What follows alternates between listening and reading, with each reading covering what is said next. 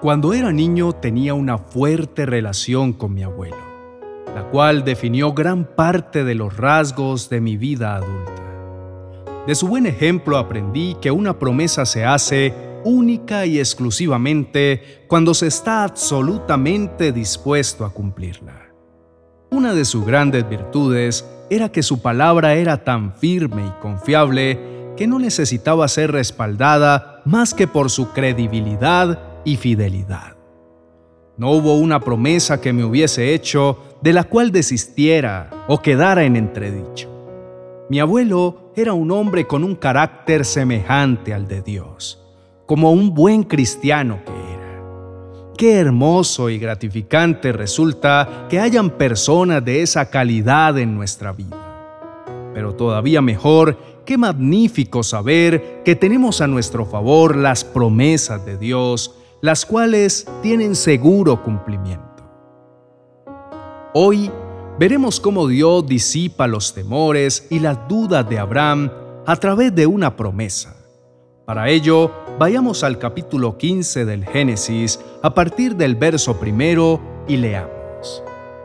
Tiempo después, el Señor le habló a Abraham en una visión y le dijo, No temas, Abraham, porque yo te protegeré y tu recompensa será grande.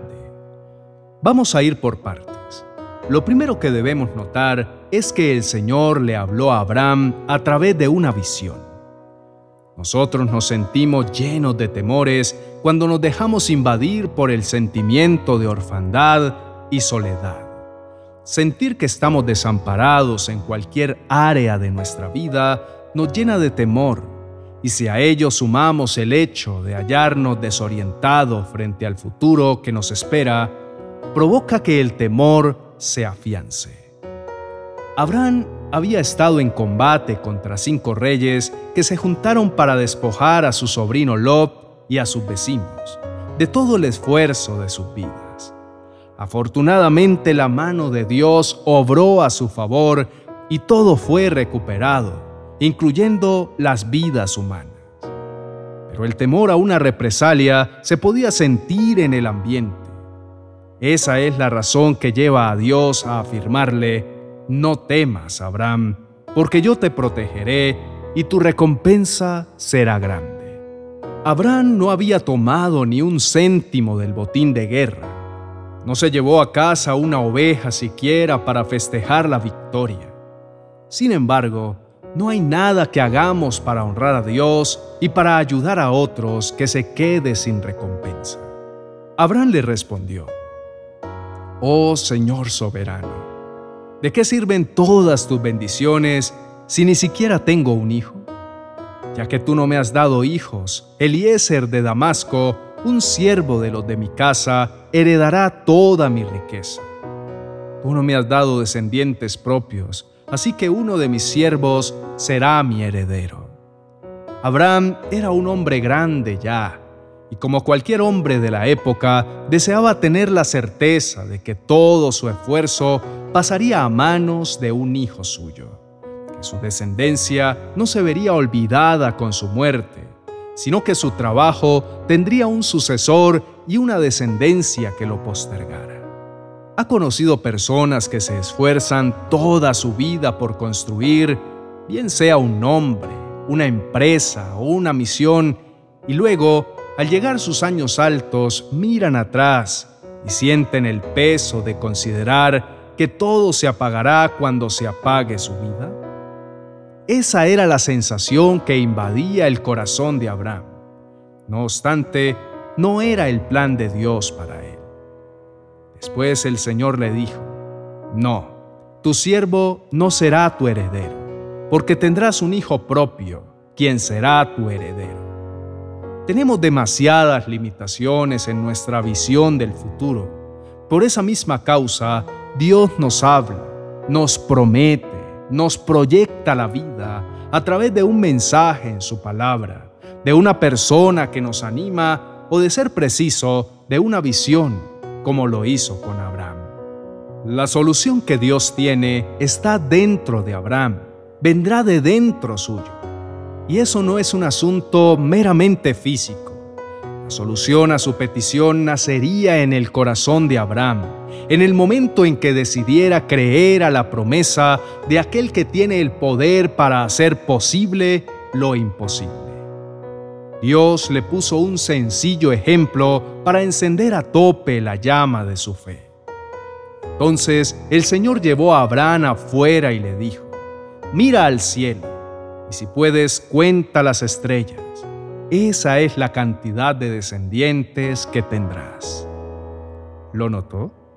Dios llevó a Abraham afuera, fuera del encierro de su realidad, fuera de la limitación de su cuerpo, fuera de sus propias posibilidades y le hizo alzar la mirada al lugar de donde provienen todas las maravillas. Mira al cielo, Abraham. Mira al cielo cuando no veas que esté sucediendo nada. Mira al cielo cuando tu realidad intente aplastar tu fe. Mira al cielo. Y Abraham creyó al Señor y el Señor lo consideró justo debido a su fe. Respuesta que tanto necesitaba Abraham había llegado. Lo que lo preocupaba era un asunto que solo Dios podía resolver y de hecho ya lo había resuelto. A Abraham le correspondía creer no en Dios, sino a Dios. Creer en Dios es algo que no requiere de mucho esfuerzo. Hay demasiados testimonios a nuestro alrededor que lo proclaman como un gran altavoz. Dios es real y poderoso. Podemos ver cientos de milagros, podemos escuchar miles de personas hablando de lo que Dios ha hecho en sus vidas y tenemos certeza de su existencia. Pero creer en lo que Dios nos dice, personal e individualmente, es el verdadero tema a resolver. Abraham es el primer hombre que entiende la importancia de la fe que nos hace justos delante de Dios. Tendría un hijo, no porque sus recursos o posibilidades lo facilitaran o porque él hubiese hecho algo tan meritorio como para que Dios se sintiera obligado a concedérselo.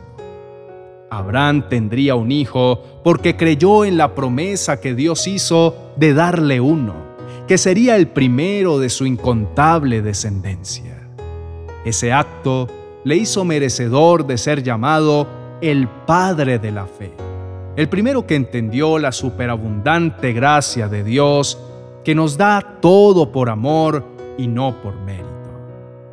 Demos gracias a Dios por la inmensidad del amor con que nos responde los deseos de nuestro corazón.